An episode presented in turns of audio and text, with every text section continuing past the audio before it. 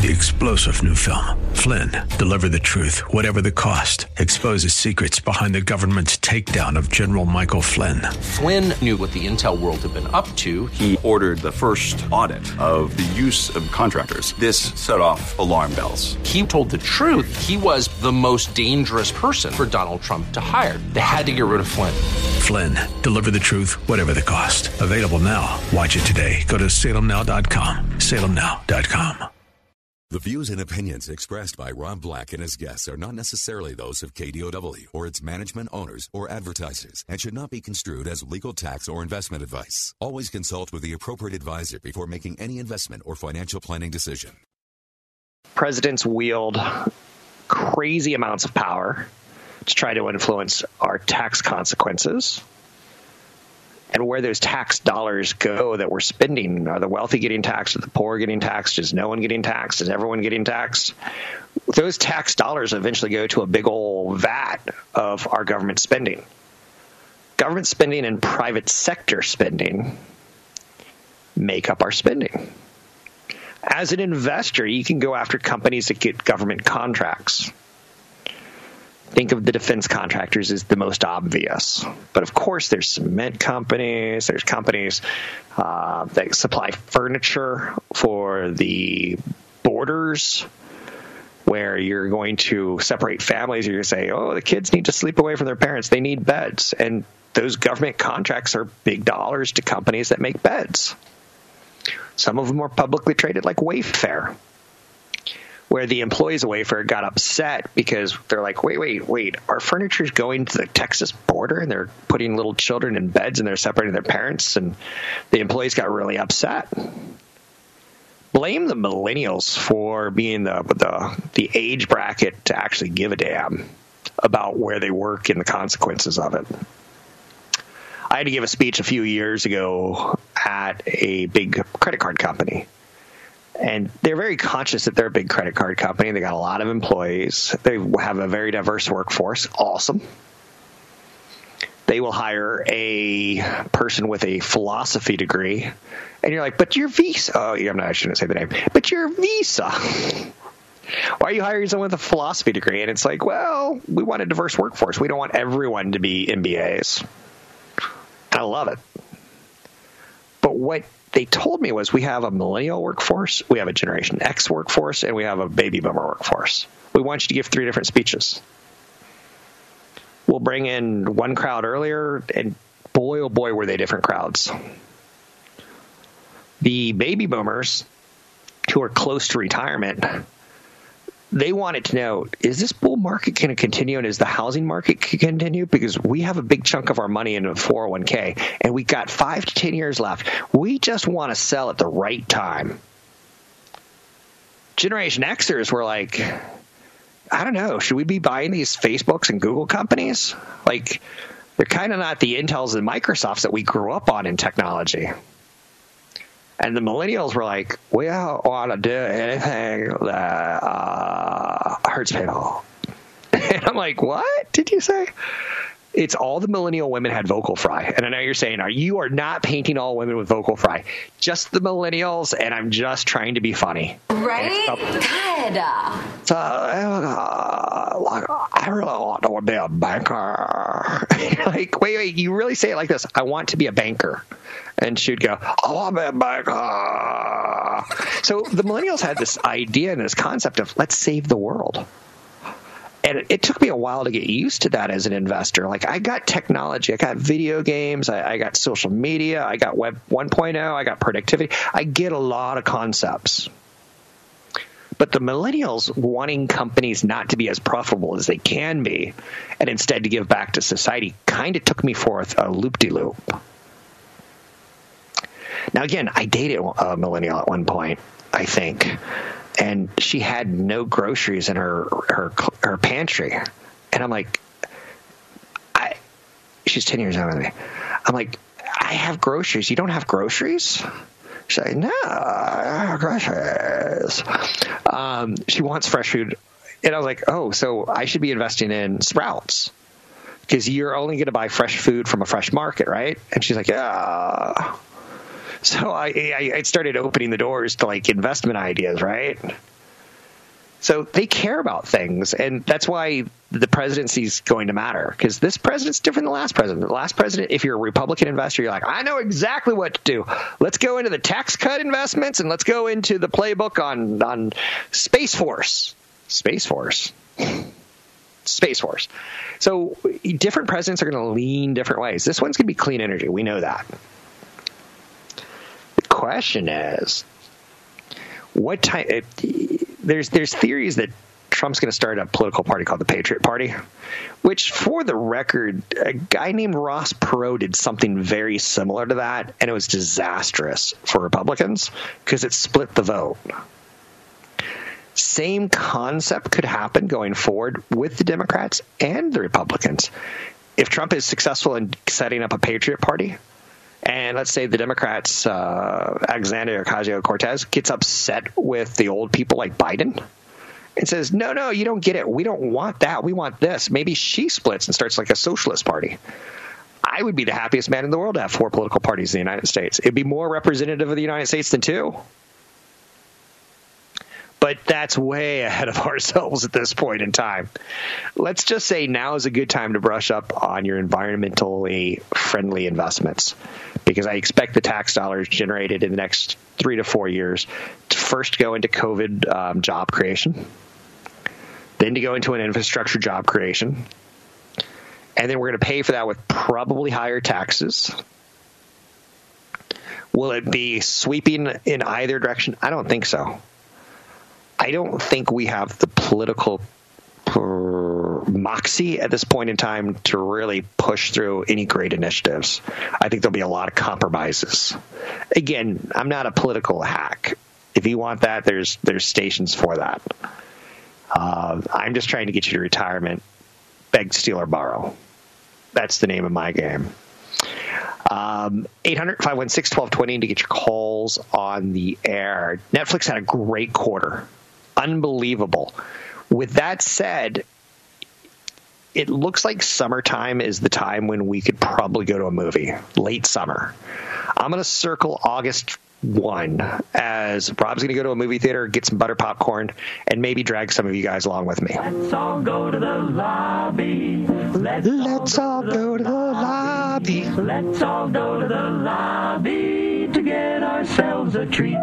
And as soon as we go to the movie theater, I think Netflix becomes a little less desirable. Or in this case, maybe six months before we go to a movie theater. Because Wall Street's a discounting mechanism. Now, again, that doesn't mean sell it. It just means the, the runway is getting a little bit shorter. The ease of the smooth landing or the smooth takeoff gets a little bit more, oh, that's going to be interesting to see how we pull off next year. But it's going to be that, that cruise that your parents go on, or the movie that you take your kids to, or the football game that you take your buddy to, get really drunk, get locked up in a prison cell, and you're like, I didn't even know they had prison cells in, in football stadiums. Well, they do at Raiders games. When I learned that the Raiders Stadium had jail cells, Oakland Coliseum, I was like, that's hardcore. Maybe all of them do. I don't know. Find the link to the other version of the podcast by going to Rob Black's Twitter. His handle is at Rob Black Show. Listen to Rob Black and Your Money weekday mornings, 7 to 9 on AM 1220 KDOW. You guys may have curiosity, like, I'd really like to do Rob's job. He gets to talk on radio and say cool things. That's true. That's true. I'd really like her job. She gets to play a piano and sing pop songs. Um, it's always greener on the other side, right? The grass. Uh, but I, I, can't wait to get back to live music. And again, it sucks because we've lost, for most of us, we've lost what, two to 3% of our life in COVID. You know, just staying locked up and not watching, not doing what we want to do. And some of us have done it and flagrantly, you know, said, "Oh, I'm healthy, I'm young, I got my vitamin D, I got my sunshine, but I can put others at risk," and we're learning that's not cool. Isn't kind of interesting? Um, I was listening to a doctor yesterday. Oh, and I went for a physical this week, last week, and I was like, so you think we're going to be wearing masks a year from now? He's like, yeah, we're, we're going to be wearing a mask a year from now. I'm like, oh, you're discouraging me. And he goes, you'll probably never, ever come to a doctor's visit again without the doctor in a mask and without some sort of PPE stuff on. A, you'll be safer. B, he'll be safer. C, all the patients in the hospital will be safer. And I'm like, really? And the answer is yes. And stop saying it like that, Rob. Really? Oh, the pandemic's taking its toll, is it not? I'm Rob Black, talking all things financial. Thanks for listening to the show. Um, this is a show dedicated to getting you to retirement. I don't know why, but I think that's an issue. I don't think society's doing a good enough job of it. I don't know why I had that urge when I was 18 to do a, a 180 career twist. I wanted to be a writer. I wanted to work in Hollywood full time. I wanted to work in movies and plays, and I wanted to be kind of an Aaron Sorkin of my time. I had a college professor say, you know, hey, you're going to be an amazing writer and you're going to write the great American novel. Just know that it may not be till you're 45. And now that I'm past 45 years old, I'm like, dang. He wanted me to struggle for 20 years. I'm like, struggle is not in me. I wanted to, immediacy, so to speak.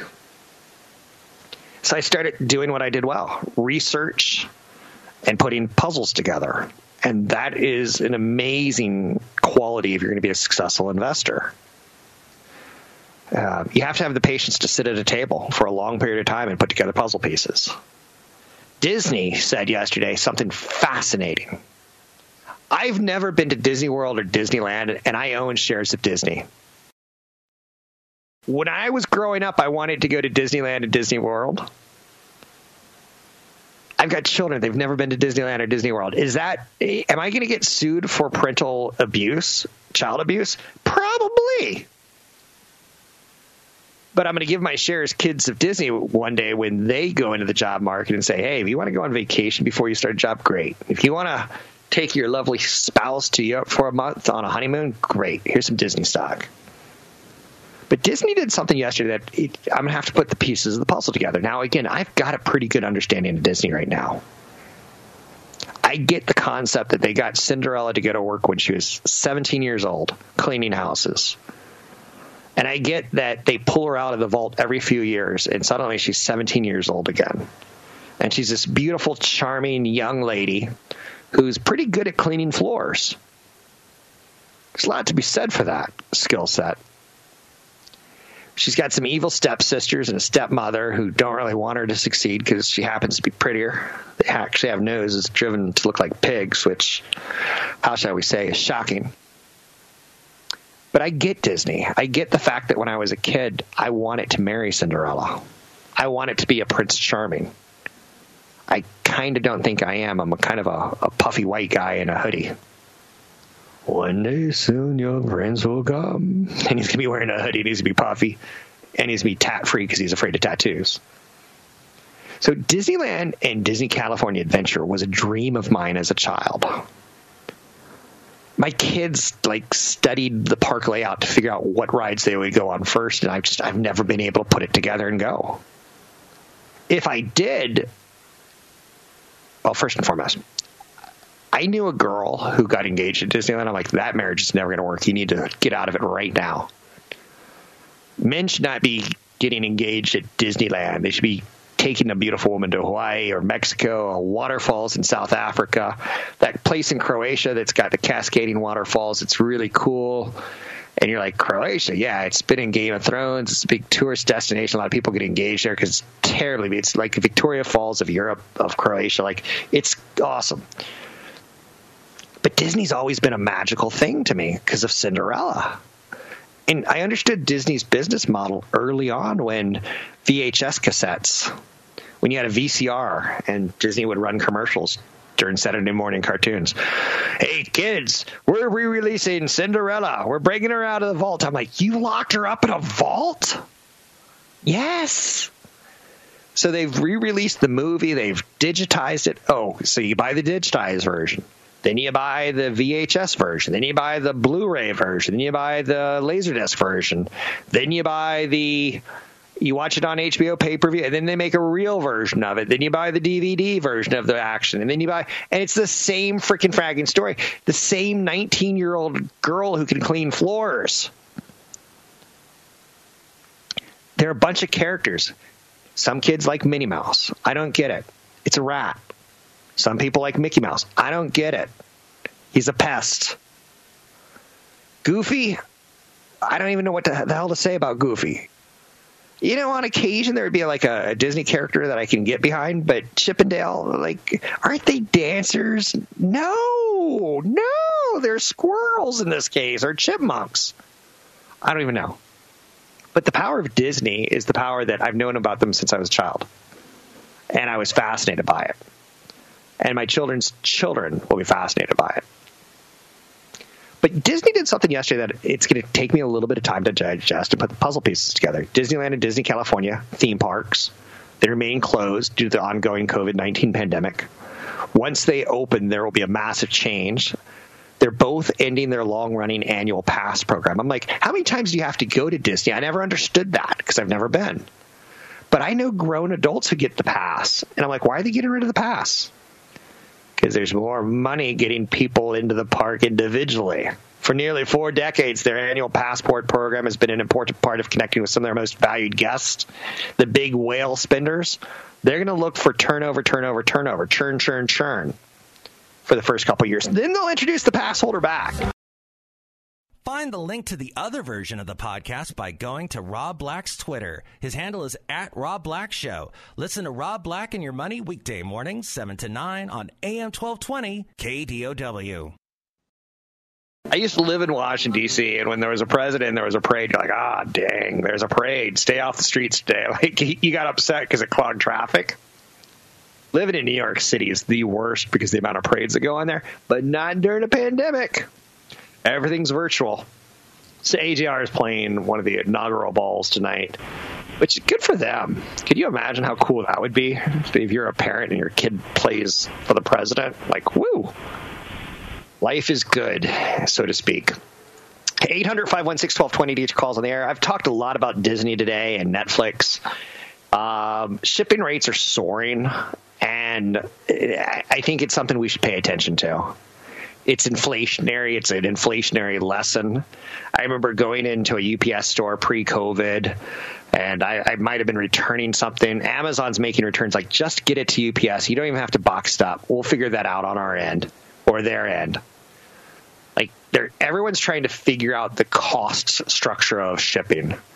Anything that is shipped to you for now for ten dollars or cheaper, if you don't like it, they're typically saying just keep it so it's not lost on me, and this is stuff that I track shipping costs. We are a nation, we're not minimalist in any way, shape, or form. In the 50s and 60s, we were more minimalist. Uh, but the shipping rates are going up, and what does that tell us? Let's bring in Patrick O'Hare from Briefing.com. How are you, Mr. O'Hare? Hey, good morning, Rob. I'm doing well, thank you. Um, lots going on today with an inauguration. Um, I've kind of made it a theme of the show. Um, out with the old, and with the new. Same thing could happen at the start of the year with investments. Thing thing could happen with investments at the start of a new presidency. What's your take on the transition of power that we're seeing today, and what do you expect from Wall Street in the coming years?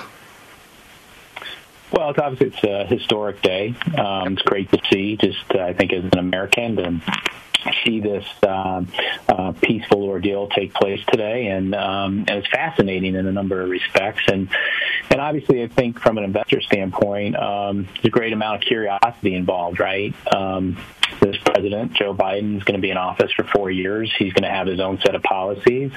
Uh, and uh, there's been a lot of talk, obviously, on the campaign trail and since uh, he became president uh, elect. And now it's time to see what actually gets um, you know, implemented, and the market will react accordingly. But you know, we can all take a step back and just look at what the market has done since election day, right? And um, and even what it's done since the Georgia election on January 5th. Right, we're sitting at an all-time high today as we speak on the S&P 500.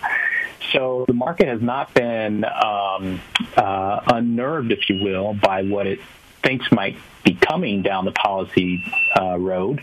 Um, as it's just continued, I think, to really be underpinned by this abiding belief and support and, in the positive influence of fiscal and monetary stimulus and what it can do for the economy uh, and earning growth. Um, Congress is not exactly strongly Democratic, but they've got control, but barely. Do you expect it to be kind of um, uh, a, a, big, big, big time into uh, clean energy, big, big, big time into infrastructure. Do you think anything big's going to happen with this administration, in the spending, or should we have muted expectations going forward? It's a great question, Rob, and I wish I had a, a really great answer for you. Fair, that's totally um, fair. And, and, the reason the reason I'm uh, hesitant to to say anything is because I think we all recognize too that you know, uh, the U.S. Has, has spent a lot of money uh, already, right? Our our deficit's just growing by the day, debt is increasing by the day, um, and and it's been necessary through this pandemic, right? Um, and now you want to take on these, you know, huge proposals that really should have been tackled, you know, maybe several administrations ago, for that matter. Um, trying to get a huge infrastructure spending bill passed. Um, I think we can all acknowledge that the country's infrastructure could be upgraded and improved, but will it be politically feasible? It's it's, it's really difficult to answer that question um, because you know you do have a split Congress and uh, I'm not sorry, you, you do have a very narrow majority there, and um, you know, and it's not going to be easy to get these things passed, uh, knowing that we've, you know, we've we've done so much already to add to the to the deficit uh, by way of the stimulus that's been provided to help us get through this pandemic period. I'm reading from your page one article today at briefing.com, and you mentioned Netflix has been a big driver of relative strength in the NASDAQ 100 futures. They're up 13 plus percent today. Are you surprised that a company as big as Netflix, as well known as Netflix, as, as big of a year that they had in 2020, are you surprised that they can still move 13%? Because that's a athletically, that's a pretty impressive jump for someone who's a little bit more on the mature side. I have to say I'm not surprised one bit. Okay. um, in this in this market, right? Oh, uh, okay. Uh, market flush with liquidity. Uh, Netflix, you know, is one of those favored momentum plays when it when it's doing some good things. And uh, the company obviously, you know, had a lot of good to report uh, coming out of that fourth quarter, and and the you know the acknowledgement that it thinks it's going to you know be at a point where it doesn't need to tap you know capital markets to run its day to day operations is a, is a huge proclamation. And so, uh, so I get the you know what many well, what some people might view as an overreaction, but uh, but I'm not surprised. It's just when you see how these, not just the stock like Netflix, but many of these other stocks uh, we've been watching over the weeks and months, how they just have these outsized reactions to uh, to positive news uh, because the market is just um, you know keeps feeling it and being driven by animal spirits.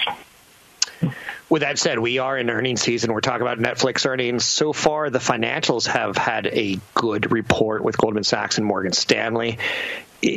I oftentimes say on this show, I like the financials to lead because well, they lend money, and lending money is the start of developing business models and taking risks and coming up with new innovations, creating more productivity, creating more product demand. Eh, what's your commentary on financials this earnings season? And can you do something like I just did and say you want them because they're important to the economy, or you, you, should overlook them because there's more competition than ever. Like, what's your opinion on financials per se?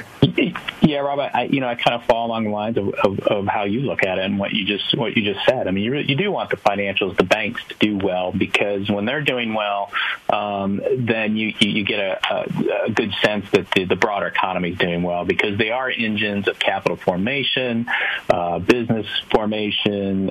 Um, uh, you know, loan demand, all of that, right? And so, uh, so when their earnings are growing uh, ideally from the top line, um, then uh, then it's a good it's a good thing. You know, now the reaction to these earnings reports has been pretty muted and actually somewhat negative in a number of respects. But keep in mind that a lot of these stocks had, had risen 40, 50, 60 percent since the end of October. So it's it's a pretty typical sell the news response versus a stock like Netflix, which you just talked about, which was kind of tracking sideways and hadn't been going anywhere for a while. And, and lo and behold, it comes in with a good, fundamentally good report. Yeah. You see the reaction that you see in that in that stock. I was interested in Netflix because yesterday one of the first things coming out of their earnings headline was they're going to start doing buybacks maybe next year. You're like, well, that's a mm-hmm. transition. Speaking of transition of presidency and transition of a new year for the stock market, but that's also a transition when a company goes from growing rapidly, borrowing money, to growing rapidly and earning money, and maybe they'll slow down their growth, but they'll give some of that money to shareholders. Um, it's kind of a nice life cycle to see a Netflix say we don't need to borrow money anymore. And in fact, we may even buy back shares. I kind of like seeing it. Anything else in the yeah. markets that are getting your bluster or your ire going today? Well, I mean, like like I said at the top of the interview, I mean, it, the S and P 500 is an all time high, and it's uh, it's well really said. remarkable. It, it's been extremely resilient. You know, we haven't you know quote really gone anywhere over the last few weeks. Kind of been tracking sideways, but but that alone is somewhat of a, a bullish move because we had such a strong move off that you know October uh, since since the beginning of October really, and um, and, and, you're not seeing you know a rush for the exits, right? There's still money that's rotating within the market, and uh, and that's that's characteristic of a bullish-minded market. And so I'm continuing to watch you know the, the resiliency of the S&P 500 that can kind of set a foundation here, maybe for another leg higher, um, albeit always vulnerable to that proverbial pullback that I think we all think is overdue. But but I think it's it's a pullback that would continue to be bought based on the uh, the action that we're seeing uh, as of now. Sounds good. We've got 30 seconds. Any last quick thoughts for us, sir? Um, well, you know, I think uh, we saw yesterday with uh, Janet Yellen, you know, the nominee for Treasury Secretary, uh, kind of gave the market a little bit of a of a lift up too, just with the the notion that uh, it doesn't sound like the Biden administration is going to be quick to to run out and raise taxes just yet. You know, it's something that they probably will ultimately want to do, but job number one is taking care of the of the virus, and so I think the market got a little bit of reprieve from that admission. So something to keep an eye on there as it relates to uh, tax policy. Always appreciate you joining us. You're starting the new year strong. Thanks very much. Find the link to the other version of the podcast by going to Rob Black's Twitter. His handle is at Rob Black Show. Listen to Rob Black and Your Money weekday mornings, 7 to 9 on AM 1220 KDOW. Thanks for listening to the show. You can find me online at robblackshow.com going to be starting up a new podcast. It's going to be a little bit more strategy, tactics, tips, hints, insights, a little less. Oh, Starbucks came out with a good quarter. Netflix came out with a bad quarter. Like it's going to be a little less movement on that level. I hope that's okay taking a look at some of the stories out there. One of the big stories of 2020, if you have not picked up on it, I want you to, is Shopify. Shopify is a little bit different than Amazon, but it's worth a lot less than Amazon, and yet it's in the same realm as Amazon. Should you buy it? I don't have an answer for you. Is it an idea? It's an idea. I like coming up with lots and lots of ideas and having a shopping list, so to speak. But again, you're going to have to figure out this all out for you too. Clean energy is going to be a big thing in the year 2021 and 2022, in my opinion. The gig worker is something we're still talking about. I'm totally fine with people having second jobs and third jobs back when we were in more normalized times and people would call my show and we used to get 20 calls an hour. That's the difference of talk radio 10 years ago versus talk radio today. 30 years ago, you'd get 30 calls an hour. people would call the show and like, "Hey, Rob, I'm uh, 60 years old. I just started investing." I'm like, "Ooh, you're gonna work till the day you die." He's like, "That's not what I was calling about." and I'm like, "But you're gonna work till the day you die." Um, things have changed a little bit. If I were 40, 50, 60 and I started late, in a more normalized times, I would say deliver pizzas this weekend. I would say get now. I'm saying get a gig job, be an Uber driver or Lyft, and put 100 percent of what you make into your retirement if you haven't saved at age 40, 50, 60, you're going to have to do something drastic. Otherwise, you're A, going to work till the day you die, which may not even be your option. I've got a brother, Clint. I know you're saying, your brother's Clint Black? Yes, and he's a junior too. Um, he was one of those goofballs that grew up in the 70s and was a little bit of a hippie and didn't quite get a four year degree, but knew enough about programming to get into government work as a computer programmer. Which led to, which led to, which led to. He eventually goes over to the uh, Saudi Arabia, works for an oil company, helping them find oil using computer data arrays. Which led to, which led to 9/11. They said, "Well, you got to go back to the United States, sir, because uh, you're a Caucasian American. You will get your head cut off in the Middle East." his company that he worked for, Saudi Aramco, said, We can't protect you. You need to leave. And he said, Okay. Came back to the United States after living overseas for 15 years. And he was kind of lost. 50 years old. Um, no one wanted a 50 year old programmer from Europe or the Middle East. So he had some age discrimination. He didn't save enough. So when he talked to me, I'm like, Clint, you're going to work till the day you die. Or you're going to hit the lottery. Speaking of which, I never advise playing the lottery as a retirement plan. If you want to spend two bucks to spend the whole afternoon talking to your wife about all the various places you're going to make love and all the various parts of the world you're going to see for the first time because you're going to be billionaires, I think that's $2 well spent on marriage counseling. Fine. I know you're saying if I make a billion, I'm leaving the wife behind. I'm going to go get myself a young bride. I used to say that on air. It's just not funny anymore. I used to say that I'm on a five year plan where I'll get married for five years and I want another 25 year old. And when she turns 30, I want another 25 year old. And now that's just dark in a creepy, weird kind of way. But yeah, if I don't have enough, I'm going to suggest working a weekend job to get you to where you need to be. 800 516 1220 to get your calls on the air. Anything that you want to talk about, we can talk about. New day, new president. Weird. Wall Street kind of have to go through a process of digesting this. Stocks should do a fine and a modestly inflationary, a modest inflationary environment. I was going to say modestly inflating, but that's not how I wanted to say that. Moderately inflationary, modestly inflationary. That's a tough one for me to put together. So, a couple strategists are coming out today saying, hey, next four years, we're going to be dealing with a recovered economy, not necessarily a strong economy. A strong economy creates more inflation. A strong economy means everyone's at work, unemployment's at 4 to 5% you're at four to five percent, you're not working at a job that you have to to put food on the table. You're working at a job where you're wanted and loved because everyone wants labor. There's a labor shortage in a hot economy, right? Which creates inflation. You're able to tell your boss, take this job and shove it. I ain't working here no more. This guy over here is going to pay me five percent more. With that extra five percent, you go buy a, uh, a snowmobile you can't afford a snowmobile, but you're getting 5% more. And you're like, well, why save it for retirement? I'm young, I'm beautiful, I'm going to live forever. I'm going to buy a snowmobile.